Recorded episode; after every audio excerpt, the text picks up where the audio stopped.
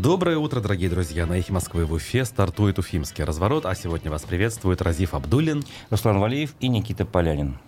Наш традиционный прямой эфир э, ведется также в режиме прямой трансляции в Ютубе. Смотрите нас там, общайтесь между собой, пишите комментарии. Не забывайте про наш номер для смс, WhatsApp и Telegram плюс 7 927 304 10 51. А также не забывайте э, о наших номерах для голосования. Сегодня они пригодятся особенно много и часто. В конце первой части у нас традиционно какой-то вопрос, да, интерактивная часть. А вот после перерыва мы сегодня не будем ни с кем общаться, в смысле у нас не будет гостей. Мы будем проводить э, целых, получается, ну, 8 практически голосований подряд. В режиме э, нон-стоп, в режиме э, плей-офф так называемого будем проводить выборы в Государственную Думу Российской Федерации. Такая практика у нас на ихе бывает, я думаю, старожилы помнят. Э, значит, когда что-то нужно выбрать, мы в такой в полушуточной, в полусерьезной форме э, принимаем решение вместе с вами, с той аудиторией, которая находится в данный момент вместе с нами. Сегодня выберем партию, одну из восьми, э, которая, на ваш взгляд, э, должна быть в Государственной Думе? Ну, должна быть, я не знаю, э, в лидерах, не знаю, быть на первом месте и так далее. Э, понятно, что это не совсем вот правильно, да, с точки зрения классических выборов, но все-таки хотим понять предпочтение именно нашей аудитории. Вот, подробности о том, как мы будем это делать уже после перерыва, пока обзор прессы, фрагмент, поэтому давайте приступим. Уфа-1 э, выяснил, какой пост занимает в Башкирии родной брат Радия Хабирова. И читатели этого ресурса узнали, что он оказался крупным чиновником, и он возглавляет отдел Росреестра Республики по городу Салават. Вот такая новость интересная.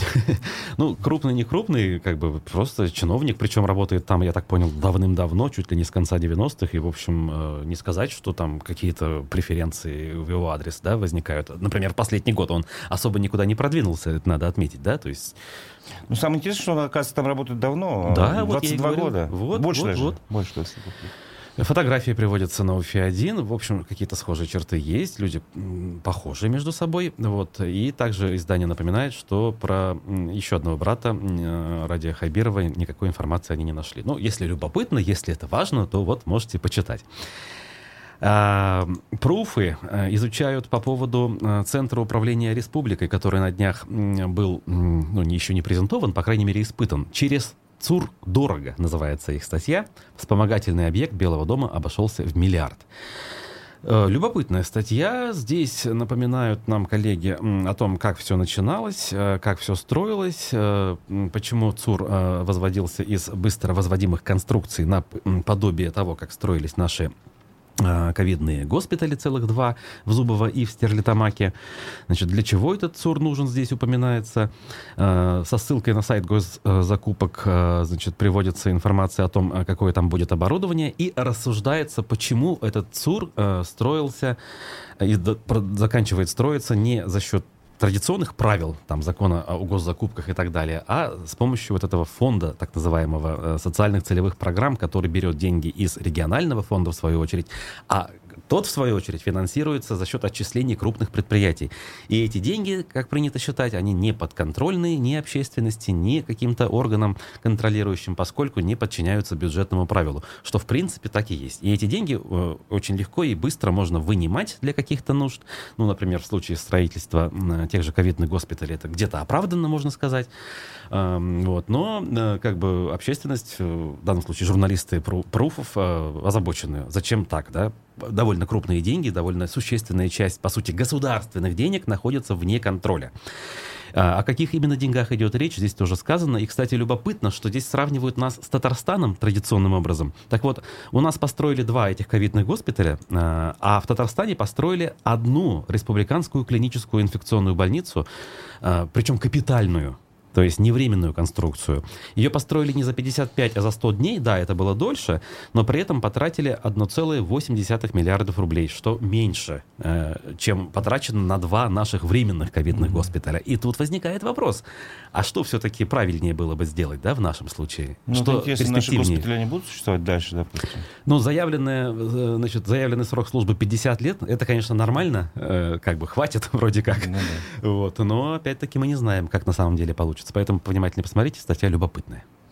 Наш сайт «Эхо Москвы» в Уфе опубликовал статью об изъятии здесь участка земли под усадьбой Гурулева на улице Гоголя. При этом администрация обещает здание сохранить, но вот первоначально это здание было признано аварийным. Жители, которые там живут, не согласны с этим, протестуют. И, в принципе, судьба здания вроде бы сейчас определена, что она сохранится. Там ищут инвестора. Но вот, видимо, не доверяют жители и хотят там дальше жить. Вот. Э, по поводу инвестора, это очень любопытно. С Эльзой Маулимшиной разговаривали, которая занимается защитой как раз исторического наследия. Она вообще в замешательстве. То есть предполагает, что все-таки никто сохранять здание не планирует. Жители, в принципе, хотят там дальше жить. Эм, представитель мэрии нам сообщил, что нет-нет-нет, это же объект культурного наследия, сносить мы его не будем, мы будем его восстанавливать за счет инвестора и передавать, получается, бизнесу. Как бы, не знаю, если так, то это, конечно, обнадеживает, но, с другой стороны, есть и права людей, которые нарушаются. И, кстати, это не единственные люди, которые вокруг арбитражного суда вот в этом квартале э, протестуют против расселения. Еще есть Карла Маркса 5, дробь 2, на дом, который, э, там еще и судебные тяжбы идут. Угу. Короче говоря, этот э, арбитражный суд, я думаю, многие видели по Закивалиди, там э, огромное здание, и, соответственно, прилегающий квартал, он тоже, э, скажем, в поле интересов этого здания находится. Там и парковка ведь нужна людям, и какие-то, видимо, хозяйственные постройки тоже нужны. Тем временем, э, та же УФА-1 устроили расследование по поводу безопасности в школах. Шли с подозрительным предметом, а попались без маски. Журналисты УФА-1 снова проверили безопасность школ в Уфе. Второй рейд, рейд по учебным заведениям после трагедии в Казани оказался неприятным для обеих сторон. Вот такой вот взаимообвинительный вывод делают наши коллеги. Но если совсем коротко, то э, не очень хорошо ситуация с безопасностью. Ну, по крайней мере, мне э, одна деталь обратила внимание в этой статье, что журналисты взяли с собой э, штатив, э, металлический штатив в кожухе. Так. То есть непонятно было, такой продолговатый предмет. И ни в одной из школ охранники не поинтересовались, а что же несут, потому что металлодетекторы тоже не сработали. То есть, в принципе, принципиально какой-то некий потенциальный террорист мог бы пронести с собой оружие. Ну вот любопытный момент, да? То есть журналист проходит в школу, добирается до директора, директор уже раскрывает карты, я на самом деле журналист устраиваю проверку, и они вместе идут к охраннику, и, значит, директор пытает охранника. Как же так? А вы спросили документы? А вы спросили, как зовут человека? Тот, значит, э, пытается вначале отмазаться, а потом, в общем, э, смотрит в пол и виновато кивает. Поэтому э, опыт печальный не учит нас, к сожалению. И, и про трагедия только отгремела, да, вот мы только закончили о ней говорить, а ситуация уже вот такая. Что будет через три месяца осенью, когда пройдут каникулы и все это забудется, ну, мы только догадываемся, да? Еще одна заметка, которая тоже связана с будущим, с осенью, это на, и на сайте «Эхо Москвы» тоже, а, о прогнозе урожая части озимых посевов. Он уже снижен наполовину из-за того, что у нас была у нас жара большая, и об этом сказал министр сельского хозяйства республики республики, что ну, вроде будет похолодание дождей, но тем не менее засуха сейчас существует, и прогноз как бы урожайности снижен. Вот, вы выразили тревогу в связи с этим. Да, он вчера на оперативке выступил, и там такая любопытная э, фраза была. Потеряна часть озимых, так как э, уже растения ушли в трубку, это цитата, и выкинут колос. Это продолжение цитаты. Ну, в общем, я не стал... Ну, ты э, расшифровал для себя это, эти я термины. хотел было даже вот для этой публикации расшифровать и объяснить. Ну, думаю, в общем, э, смысл-то понятен, ну, посыл да, понятен, да, да, да что понятно. как бы как раз-таки растения вроде целые, э, они остаются и даже рост продолжают, но самое главное не происходит, то есть не происходит формирование вот этого колоса, где основная ценность содержится в виде зерен и в виде вот этой массы продуктовой. Это, кстати, печальная новость, да, то есть учитывая, что у нас сельское хозяйство, наверное, чуть ли не единственная такая глобальная отрасль, которая более-менее нормально себя чувствует, развивается последние годы, по крайней мере, по официальной статистике у нас непрерывный рост э, и, значит, сбора зерновых, и по мясному производству более-менее нормально все. И вот такие вот природные неприятности могут помешать. Весной и в начале лета это, конечно, плохо, вот эта вот засуха. Она более-менее уместна там в июле, в августе, а то, что сейчас происходит, да. это не очень хорошо. Но вот действительно есть прогнозы к концу недели небольшое похолодание. Правда, насчет дождей каких-либо обильных пока никто утверждать не может. Так, это была у нас, да, вся, точнее, «Эхо Москвы» в Уфе. И еще, значит, любопытная вещь. Федеральный сайт РИА Новости опубликовал рейтинг регионов по социальной ориентированности бюджетов. Большой труд, надо сказать. Тут вся карта России. И в этой карте, конечно, присутствует Башкортостан. И он занимает по показателю вот, выделению денег по социальным программам аж 60 да, 60 место. У нас 52,5 тысяч рублей на душу населения выделяется на, на социальные какие-то нужды. То есть в рублях в абсолютном выражении у нас республика на нормальных позициях, потому что она большая, как обычно, mm-hmm. да, мы говорим. Но на душу населения очень плохо. Э, Москва на первом месте по понятным причинам, здесь более чем в два раза больше. То есть у нас 52 тысячи, у них 124,7 на душу населения. Сахалинская область 107, Петербург 107. А, Ямало-Ненецкий, Тюменская область, вот около 100, соответственно. Так, Татарстан, где же наш любимый? Так, слушайте, я вот, кстати, заранее не посмотрел, и пока я его не вижу. Наверное, выше Башкирии, да, но насколько выше? Ну, давай расшифруем, что входит в понятие вот эти давай, социальные давай. затраты. Это, получается, расходы на образование, здравоохранение и на социальную поддержку ну, ну разных слоев населения, да, незащищенных. И, так? кстати, при том, что э, в прошлом году у нас как раз эти расходы были увеличены. 17. Вот, они в других регионах были увеличены. Вот нам подсказывает Никита, что Татарстан э, на 17 месте с 66 тысячами рублей на, на душу населения. Ну, скажем так, э, не в разы больше, чем у нас, но все-таки находится он э, во главе списка, наш любимый соседний регион. Ну и коротко о том, что э, правда ПФО, да, у нас Да, тут... они написали статью про то, что у нас э, Уфимский электротранспорт заработал 2,5 миллиона на распродаже старых трамваев Ох, и заживут. хочет еще.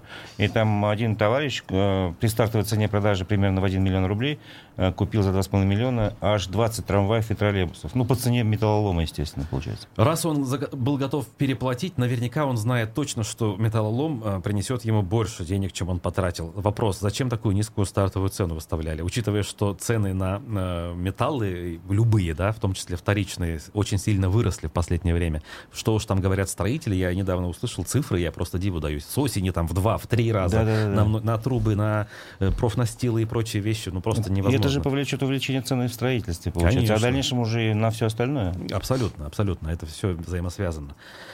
Так что вот, смотрите, тут сколько трамваев и троллейбусов продано, более подробно. И они, видимо, будут еще продавать. Да, и ну, понравилось, вот 2,5 миллиона рублей же целых выручили, теперь у нас с Моэтом все будет в порядке. Да. Шут, шутка. Но здесь еще хочу сказать, почему они продают, потому что часть трамваев они могли бы отремонтировать, но по из-за действий, написано в статье, арбитражного суда, он не дает им э, заниматься ремонтом подвижного состава. Да, кстати, да. По поводу решения арбитражного суда мы подробно разбирали в транспортном части с Олегом Арефьевым. Почему? Э, там, значит, сейчас приоритеты по-другому. Сначала зарплата, потом налоги, потом все остальное. А, есть, а раньше и должно быть наоборот. Зарплата, нужды предприятия, налоги потом. Поэтому вот так. Ну что, с обзором прессы э, закончим. И сейчас послушаем фрагмент. Вчера у нас была программа «Послесловие» с Азаматом Саитовым. Его гостем был э, депутат Государственной Думы от Башкортостана, точнее, представляющий Башкортостан, э, входящий во фракцию «Справедливая Россия» Гаджимурат Амаров. Давайте послушаем. Вы были единственным депутатом от Госдумы от Башкортостана, кто накануне августовских известных событий противостояния стал на сторону защитников Кушта. Вот что двигало вами в те дни? Я уважительно отношусь ко всем депутатам и ко всем людям, но родился в горах, я горец, и горцы э, горы не продают. Это я озвучил в 16 году или 15 И остальным предлагаю этого не делать. Мне было бы понятно, если бы мы жили в 42 году или 43 году прошлого века. Война все тяжелая, для фронта, тяжелая, все для победы, как все говорится. для фронта, все для победы. И вот больше ничего не осталось, кроме горы. И вот нужно снести эту гору, чтобы защитить страну от голода, от э, вторжения логика мне была бы понятна. А для обогащения десяток людей, для их личных интересов сносить горы, я противник этого. Моя позиция, я рад, что была услышана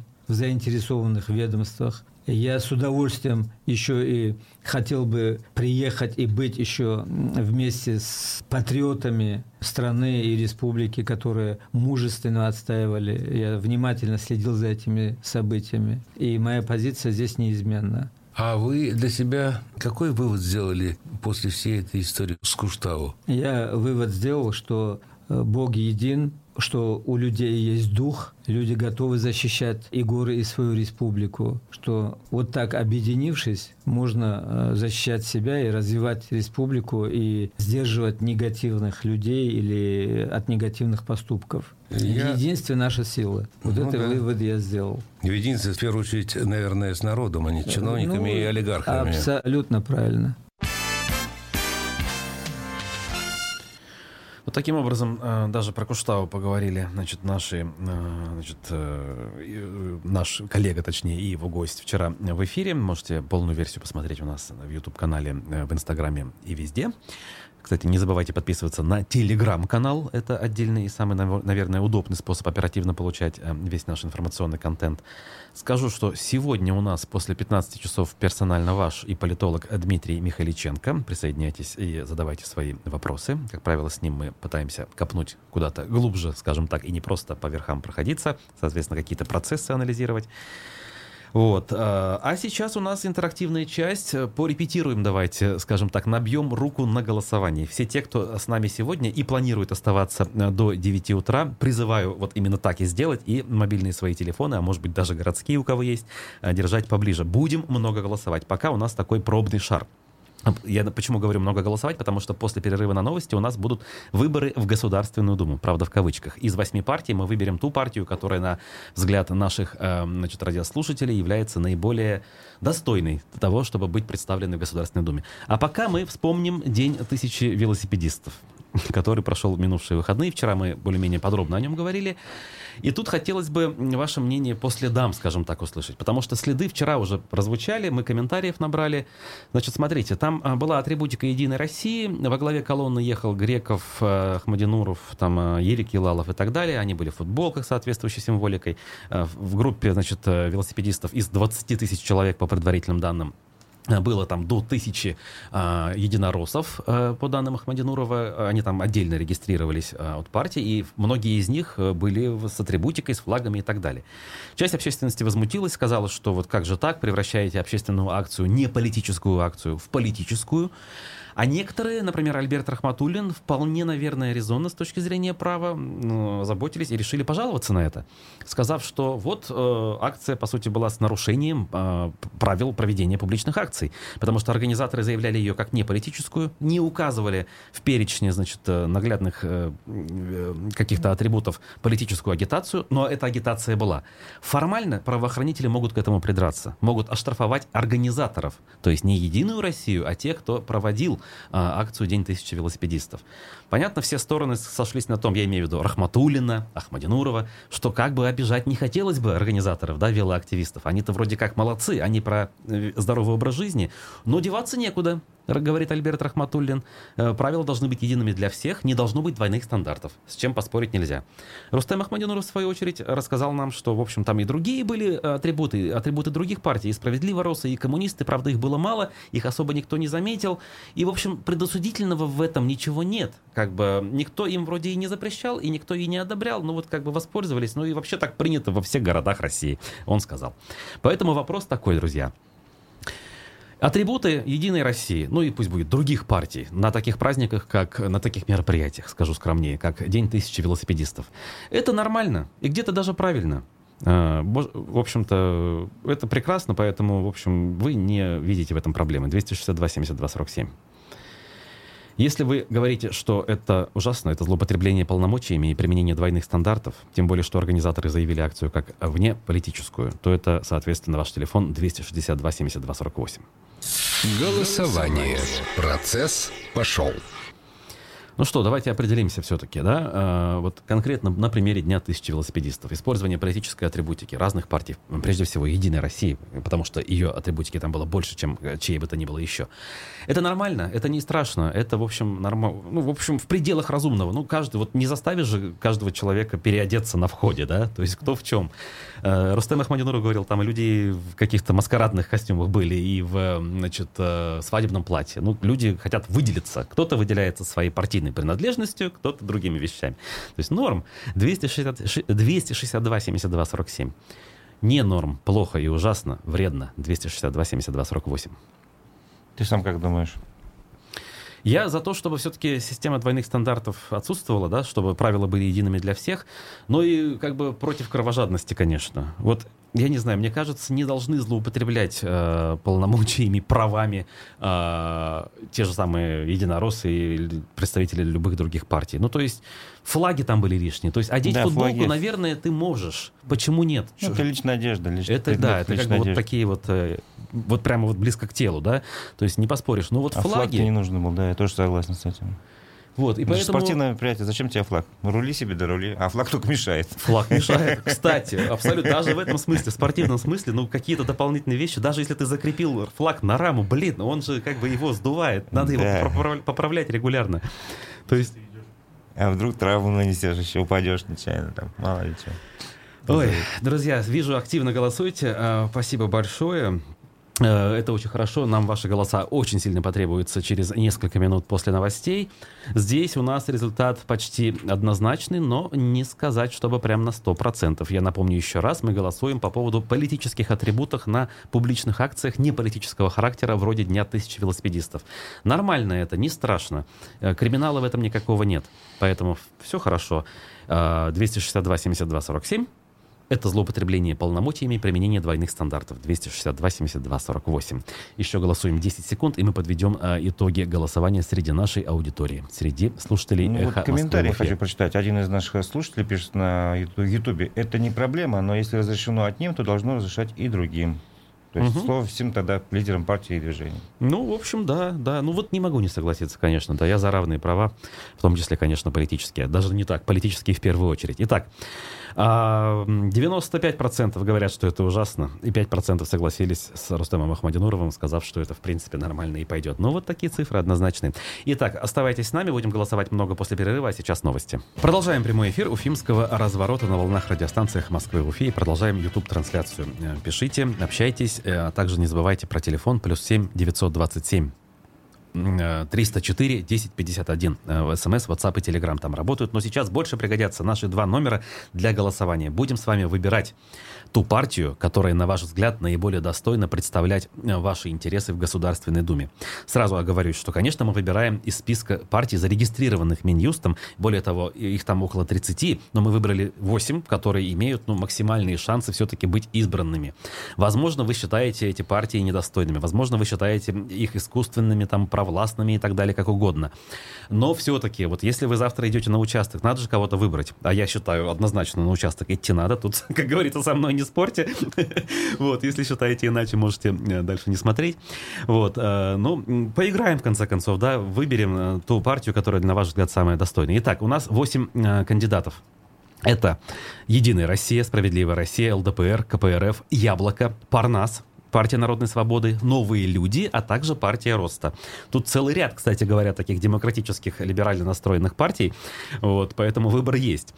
Первая пара. Э, у нас, э, кстати, ну, если кто не знает, мы будем сначала парами выбирать лидера, потом э, полуфиналисты у нас э, окажутся две пары, и уже в финал выйдет всего одна пара. Такой небольшой кубок. Да, кубок, да. Кубковая Опять же, на система. выборах так не бывает на настоящих, но у нас другого выбора нет. У нас всего два номера для голосования, поэтому мы не можем сразу 8 партий выставить э, одновременно. Поэтому, итак, первая э, пара. Две партии, которые заявляют себя как партии современные, такие либеральные, настроенные на то, чтобы развивать рыночную экономику, демократические принципы и так далее. Это «Новые люди» и партия роста. Если вы выбираете из этой пары партию «Новые люди», ваш телефон 262 72 47. Если партию роста 262 72 48. Голосование. Процесс пошел. Итак, новые люди и партия роста. Новые люди 262 72 47, партия роста 262 72 48. Так, вот голосование сейчас работает, поэтому э, прошу голосовать. У нас на это с вами немного времени, там 2-3 минуты буквально, и будем уже идти дальше. Ну, можно сказать, что из этих партий партия Рост, она более древняя, скажем так, условно в кавычках. Она больше на политическом фронте, поле, а новые люди, по- по-моему, в этом году, да, Ну, зарегистрировался? Или совершенно недавно, по Ну, в крайней мере? 20-м в лучшем случае, Не да? так давно, да. Так, э, ну надо, наверное, сказать э, каких-то представителей, кого мы знаем. Вот я сейчас на вскидку, да. Партия Ну, роста Титов, да, да, тот самый, слышал, значит, да. предприниматель, наш э, производитель шампанских вин, вот этих вот Абрау Дюрсо и прочее, человек. Э, Омбудсмен, кстати, да, э, уполномоченный по правам предпринимателей Российской Федерации. Человек, замеченный, кстати говоря, в некоторых расследованиях того же Алексея Навального, но, в принципе, такой вот пытающийся создать благоприятный образ. Это у нас партия роста, А новые 262 люди? 72 48. Новые люди — это Захар Прилепин, так ведь? А для меня, например, помните, была губернатор народная Евксентьева, по-моему, где-то в Якутии. Вот, вот она. Сардана, вот, а, вот Сардана. имя, к сожалению, не могу сейчас ошибиться. Да. Мэр Якутска, бывшая, Да, она женщина. э, нашумела, значит, ее, информация о ее деятельности, о ее неподкупности, борьбе с коррупцией, простоте, она там автомобили служебные распродавала. А в Ксентьево, да? Ну, короче, поняли меня. Сейчас Да. подглядеть негде, поэтому, а, значит, э, если помните, голосуйте. Это у нас э, новые люди, 262, 72, А в 47. Сардана. Вот. Ага, Нашел фамилию я. правильно я назвал, значит. Вот, такие вот партии. И, в общем, первая, она действительно еще не избиралась никуда и имеет шансы, может быть, действительно не только избраться, но и проявить себя. А какой процент сейчас для прохождения в Госдуму? Пятипроцентный у нас барьер действует на сегодняшний день. Вот. У нас, друзья, всего 15 секунд. У нас почти 50 на 50. Давайте-ка определимся. Кто-то должен э, поднажать, видимо, все-таки выбрать из этой пары э, победителя. И мы будем э, подводить итоги в первой нашей паре. Так, стоп, нажимаю, друзья. Победитель такие у нас есть. С небольшим отрывом 62,5% в этой паре у нас побеждают новые люди. Запишем. Значит, соответственно, 37,5, То что есть тоже немало. это кандидат на полуфинал. Да, уже, со- соответственно, не просто кандидат, а партия, вышедшая Да-да, в полуфинал. Так, у нас теперь э, будет вторая пара, и мы сейчас ее с удовольствием назовем. Но для этого надо посмотреть список. Еще две партии демократического, будем говорить, толка. Это Парнас, партия народной свободы Михаила Касьянова и партия Яблоко. Соответственно, Григория Явлинского, не побоюсь этого слова, хотя он сейчас не лидер этой партии. Если вы голосуете за Парнас, то ваш телефон 262 72 47. Если за Яблоко 262 72 48. Голосование. Процесс пошел. Итак, две партии. Одна сторожил политической э, жизни России. Как минимум, э, в 93 году она была создана в нынешнем виде, точнее, заявлена себе, возможно, создана она была раньше, но я ее помню именно тогда. Она баллотир- баллотировалась в Госдуму первого созыва современности. Называлась тогда Явлинский, Болдырев, Лукин, как сейчас помню, и прошла она в ту Думу, и еще проходила пару раз. А, В общем, Явлинский, э, Николай Рыбаков, сейчас лидер этой партии, как-то гостем нашей студии был, к слову говоря. Вот, э, Яблоко такая классическая демократическая партия. Добавить особо мне нечего. Да, да. А Парнас Михаила Касьянова, она, по-моему, образовалась уже в 2000-е годы, если не ошибаюсь. Да. И она такая более радикального плана, насколько я понимаю. Я могу, конечно, тоже ошибаться. Ну, и, наверное, не могу не согласиться, да. Хотя, конечно, вот э, Борис Немцов, да, был покойный, к сожалению, одним из лидеров этой партии. С Касьяновым они старались сотрудничать. э, И партия какие-то имела тогда, ну, казалось, вот перспективы. И даже проходила куда-то какие-то местные законодательные, э, значит, органы. Я, правда, не помню, Немцов в Ярославскую э, областную думу, он избрался по списку партии Парнас или самостоятельно? Наверное, самостоятельно я все-таки. тоже не могу сказать. Не хочу врать. В общем, давайте так, основываться на тех знаниях и эм, как бы информации, которая есть в голове, и просто прямо вот Давай чуть ли номера не сердцем. телефонов напомним еще раз. Конечно. Э, номера 262 72 47 за тех, кто голосует за партию Парнас, партия Народной Свободы, и 262 72 48 за партию Яблоко. Классическая партия, которая по мнению многих и по сожалению многих, что ли, э, вот последние несколько созывов никак не может пройти в Думу, хотя набирает какие-то проценты. То есть не ноль, а там даже 2-3 Ну, для меня далее. яблоко связано еще с такой громкой программой Явлинского, если ты помнишь, 500 дней, по-моему, на выход из кризиса, и там были конкретные меры, и потом частью мер правительство российское все-таки включило в свою Да, программу. это еще 91 год, Да, это да, еще да. Явлинский молодой, еще Яблоко, по-моему, даже и нету. Он эту программу пишет, а э, правительство Гайдара э, часть программы это использует. Конечно, история 30-летней уже практически давности, это важно. Вот. Но Явлинский, в общем, имеет определенный политический бэкграунд, много раз в выборах президента участвовал. И, э, кстати, в Башкирии есть региональное отделение Яблоко. Не сказать, что сверхактивное, но оно существует, оно живо, по крайней мере. На политические акции активисты выходят. Часть э, представителей Яблока у нас в эфирах бывает. Та же вот Кристина Абрамичева, да, член Совета по правам человека, в этом году тоже баллотироваться хочет. Альберт Хусаинов, лидер этого э, политического образования. Я здесь. напомню, на выборах 96 года Григорий Явлинский набрал 7,35% голосов. О, как. То есть лично Явлинский тогда проходил, формально говоря, в Думу, если бы это были выборы в Думу, Да. но это были выборы президента. Вот, сейчас мы говорим про Думу. И, в общем, э, даже если не признаваться в том, что я в свое время часто голосовал за яблоко, я считаю, что, в принципе, э, в Думе должно быть больше политического представительства разных сил, и, наверное, яблоко является одним из достойных кандидатов. Но уговаривать не буду. Еще 10 секунд дам. Хотя нет, не дам. Нам пора подводить итоги. Ух, как интересно. Парнас набирает 47 и 6 десятых, друзья мои. А, значит, яблоко набирает 52, соответственно, и 4 десятых. Тем самым э, яблоко выходит э, в следующий раунд. Еще две пары, друзья. У нас э, теперь пошли традиционные, скажем так, э, участники э, заседаний в Госдуме. ЛДПР и КПРФ. Выбираем между ними. Очень Такие... интересная пара. Да, пара соответствующая. 262, 72, 47 это ЛДПР, 262, 72, 48 КПРФ. Голосование. Процесс пошел. Сторожилы. Старожилы абсолютные, завсегдатаи Госдумы, 262 72 47 э, ЛДПР, 262 72 48 КПРФ. Я напомню, в первой Думе 93 -го года первое место вообще заняла ЛДПР, 20 с лишним процентов. Во второй Думе 90 Э, пятого года первое место заняла КПРФ, тоже было там что-то в районе 20. Ну, после этого они ушли с лидерских позиций, но всегда в Думе присутствуют. Я думаю, не стоит никому напоминать, кто там во главе. У ЛДПР, понятно, у нас Владимир Вольфович э, Жириновский, несменяемый. А, и, соответственно, у КПРФ Геннадий Андреевич Зюганов, тоже э, несменяемый. Вот. Если, кстати, в случае с КПРФ еще и есть какие-то ну, там, призывы, что ли, обновить состав, и есть люди вроде как, которые могут сменить Зюганова, считается, по крайней мере, а, то в случае с ЛДПР считается чаще, что нет людей, в принципе, которые могли бы сменить, и после чего бы партия сохранилась.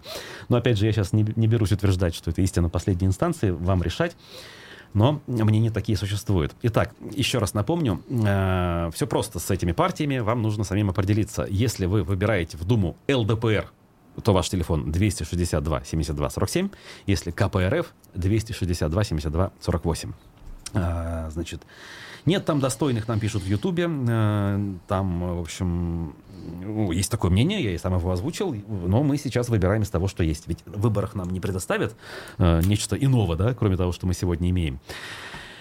Э, победитель в этой паре есть. Я думаю, что тут не нужно особо ждать, и мы подведем итоги. В паре ЛДПР КПРФ с разрывом приличным побеждает коммунистическая партия. Значит, ЛДПР 25 процентов, КПРФ, соответственно, 75 а, значит, запишем.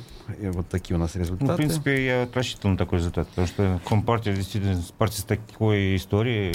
Я думаю, вряд да. ли бы радиослушатели позволили и я проиграть. Ни, ни разу не удивляюсь, да, и среди нашей аудитории. И мы чаще в эфирах и в новостях наших говорим все-таки про КПРФ. Там есть ребята, есть э, достойные депутаты, на мой взгляд, все-таки, которые ведут какую-то хотя бы политическую активную деятельность. Итак, у нас последняя пара. А, еще две партии, понятно, э, крупнейшая партия власти а, «Единая Россия» и партия, которая создавалась немножечко в противовес ей, и сейчас она еще и укрупнилась, надеясь пройти в Думу «Справедливая Россия», соответственно. 262 72 47 «Единая Россия», 262 72 48 «Справедливая Россия».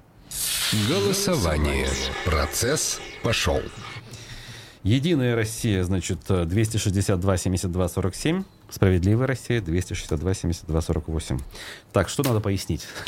Как теперь называется вот эта Справедливая Россия, мне не совсем понятно. Это же по-другому. Справедливая да? Россия, Родина там и прочее. Ну, Справедливая это, наверное... Россия за правду, по-моему. А, за правду. Нет? Ну вот, как бы. Я думаю, что... Там патриоты России объединились, э, Родина, по-моему, да, добавила? Родина должна быть, и Рогозинская вот... должна быть, да. Ну, суть, суть в том, что слово справедливо здесь, наверное, самое определяющее. Ну, Сергей Михайлович Миронов, многолетний э, в свое время лидер Совета Федерации России, России, э, значит, сейчас э, просто лидер фракции «Справедливой России» в Госдуме. Также, кстати, он у нас бывал тут в студии э, «Эхо Москвы» в Уфе еще в 2018 году. Вот. Ну, с ней все понятно относительно, да, добавить, наверное, тоже нечего. «Единая Россия» тоже, в общем, это, ну, Лишь напомню, что возникла сначала партия «Единство» в 99 году к выборам в Госдуму. Тогда ее возглавил Сергей Шойгу, э, наш тогдашний министр по чрезвычайным ситуациям. Эта партия создавалась под Владимира Путина, который тогда стал премьер-министром. И этой партии тогда удалось обойти э, блок «Отечество вся Россия» Примакова и Лужкова. И в итоге уже в 2002 году на основе вот этой фракции «Единство» в Думе путем объединения с «Отечеством всей России» и еще, по-моему, Наш Дом России еще туда вошел. А, и «Наш Дом России» туда вошел, который создавал в свое время Черномырдин, а потом руководил фракцией, кстати, Владимир Рыжков, ныне оппозиционный политик и э, э, член, э, точнее, господи, ведущий дилетантских чтений в том числе. Короче, долгая история. Да, да, да. Так или иначе, выбираем «Единая Россия» 262 72 47, 262 72 48, «Справедливая Россия». Победитель в этой паре у нас с огромным отрывом побеждает, как вы думаете, кто? Сказать. «Справедливая Россия». Друзья, «Единая Россия» набрала всего 5%. Ужас. 95% набрала Но «Справедливая это всего лишь Россия». говорит о том, что аудитория, Конечно, аудитории. конечно. Уходим на полуфинал. У нас время, конечно, неумолимо, поэтому в первом полуфинале мы выбираем а, лидера среди так называемых демократических, а, таких либеральных партий. А, новые люди и что? Яблоко, да? Да. Новые люди 262 72 47, Яблоко 262 72 48. Голосование. Процесс пошел. Итак, победители в первых двух эм, раундах у нас были новые люди и яблоко, поэтому выбираем среди них э, того, кого, кто для вас предпочтительнее. Новые люди 262 72 47, яблоко 262 72 48. Голосуйте, друзья, очень мало времени. Я пока тут запишу э, значит, результаты предыдущие. Есть что еще пояснить, Разив, по этим партиям? Ну, еще раз можно сказать, что это партии с демократического толка, только новые люди это свежие, условно говоря, объединение, све- свежие партии, новые люди, поэтому так и называется, а яблоко это из партии с большим Уж стажем. совсем ветеран, да. А, значит, еще голосуем совсем чуть-чуть и подводим итоги. Нам нужно выбрать финалиста в этой паре. Друзья, 262 72 47 новые люди, яблоко 262 72 48. Цифры прям набегают, набегают, и э, лидерство у нас все-таки уходит в одну сторону, поэтому мы цифры должны уже зафиксировать. 30% за новых людей, Ровно 70%, ну 71 даже, за э, «Яблоко». Итак, один из финалистов сегодняшнего нашего э, выбранного процесса – партия «Яблоко». Ура-ура! А мы еще раз проголосуем, и у нас еще одна пара. Из КПРФ и «Справедливой России» кто должен выйти в финал, на ваш взгляд? КПРФ 262 72 47. Э, «Справедливая Россия» 262 72 48. Так, что-то у нас там. Ну, голосование, по сути, пошло. Голосование. Процесс пошел. Да, формально отбивочка прозвучала, и мы выбираем. Давайте, значит, у нас... телефона, да, 262 72 47 это КПРФ, 262 72 48 Справедливая Россия. Две партии, которые э, последние почти 20 лет, ну хотя, знаете, справедливая Россия возникла относительно поздно. Я помню, она пошла в Думу, по Ну, мере. это партия как бы новейшей политической истории России, Конечно. а КПРФ все-таки она преемница КПСС. Безусловно. И э, «Справедливая Россия» вошла в Думу в 2007 году, накануне, скажем, президентских выборах, на которых уже победил и вообще был делегирован, скажем, Дмитрий Медведев. Тогда, как я помню, и по мнению политологов, политтехнологов, что ли, того периода, которые вот часто на их и выступают, эта партия создавалась Кремлем де-факто для того, чтобы, может быть, э, в будущем перейти там, к двухпартийной системе, когда обе партии, э, условно, лоя- лояльны государству, но имеют какие-то незначительные различия между собой и ведут вот некую борьбу. То есть у нас политические элиты же считают, что там демократы и республиканцы в Америке это есть одно целое, и вот такое самое одно целое хотели сделать у нас. Но со «Справедливой Россией», по-моему, пока не совсем получилось. Так или иначе, друзья, давайте голосуем. У нас и время немножко есть, оказывается, и у нас тем более вот эти значит, партии очень э, в, ноздря, в ноздрю идут, поэтому дадим еще секунд 30-40 для того, чтобы выбрать среди них победителя. Люди должны знать, что СР — это партия власти, пишет нам Зайнула. Э, Значит, э, пользо- пользовательница пишет нам, что против всех. Ну, знаете ли, у нас ведь нет такого пункта в избирательном бюллетене. Да, да. Мы, а кстати, раньше было. Раньше был такой пункт. Вот, и э, если бы он у нас был, наверное, мы бы включили в качестве одного из кандидатов пункт против Но всех. если у нас останется время, мы можем в финале сделать партию против всех. Добавить. Это будет нечестно, но. Подведем итоги в э, втором полуфинале, друзья мои. Побеждает у нас в этой паре коммунистическая партия. В общем, большого сюрприза нам А э, какой результат? 61. Не сказать, чтобы прямо вот разгром. Справедливая Россия набирает 39. Что, наверное, просто круто для этой партии, если бы она столько набирала где-нибудь на выборах, пусть даже в региональный парламент. Итак, что мы имеем, друзья мои? У нас две партии, две, два старожила, скажем так, российской политической арены. Яблоко и КПРФ в финале. И сейчас мы с вами узнаем, кого, а, по вашему мнению, вы бы хотели все-таки больше видеть в Государственной Думе Российской Федерации. Поехали. Яблоко 262 72 47. И Коммунистическая партия Российской Федерации 262 72 48. Голосование. Процесс пошел. КПРФ Ой, прос- прошу прощения, Яблоко а, 262 72 47. Яблоко, еще раз, да? КПРФ 262 72 48. И прямо со старта мы идем ноздря в ноздрю, прямо как на скачках Терра Это очень Башкирии. интересно, если был бы такой тотализатор, ты бы на кого поставил? Я теряюсь в догадках. У меня вот есть э, наблюдение по поводу того, как обычно наши э, люди голосуют, но иной раз наши люди, имею в виду слушатели «Эхо Москвы» в Уфе, выкидывают сюрпризы. Ну, Поэтому это это жизнь, жизнь неблагодарное дело. непредсказуемая штука. Очень люблю, когда голосуют активно и когда голосуют ноздря в ноздрю, прямо как сейчас. Но э, поэтому всех, кто сочувствует хотя бы, я не говорю сейчас прям безоговорочно поддерживает. Да, это же игровая форма такая небольшая. Конечно, то есть понятно, что есть у нас люди, сочувствующие КПРФ, но там их расстраивает, например, деятельность там регионального комитета, например, да, в Башкирии, или там Зюганов лично не устраивает, да мало ли что. Но при этом они там симпатизируют Валерию Рашкину или там Грудинину тому же. То же самое с Яблоком. Э, Рыбаков, новый лидер кто-то его даже не знает, а, кто-то говорит, Явлинский уже состарился, но в принципе платформа яблочная лю- людям близка, например. Поэтому вот давайте всякие вот эти вот шероховатости отбросим и все-таки выберем так сердцем, как мы выбирали в 96 году президента России. Итак, яблоко у нас а, по номеру 262 72 47 идет под номером один в этом списке небольшом. И, со- соответственно, КПРФ у нас идет под номером 2. по но- И звонить надо по 262 72 48. Те, кто реально мог создать партию, которая отражала бы интересы народа, убиты за решеткой или вынуждены уехать. Все остальное вода, пишет нам а, слушатель э, в Ютубе. Но опять, да, мы все эти вещи, в общем, не можем э, не признать, что ли, отрицать мы их не можем. В самом начале я сказал, что мы имеем дело с тем, что у нас есть, с тем, что нам доступно. И, соответственно, делаем наш выбор. Итак, 10 секунд, та-да-дам, и мы выбираем победителя. Напомню, что мы выбираем ту партию, которая, по мнению наших радиослушателей, наиболее достойна представлять их интересы в Государственной Думе. Но выбирали мы по принципу э, выбытия, по принципу э, плей-офф, так называемого, который используется обычно в спортивных состязаниях.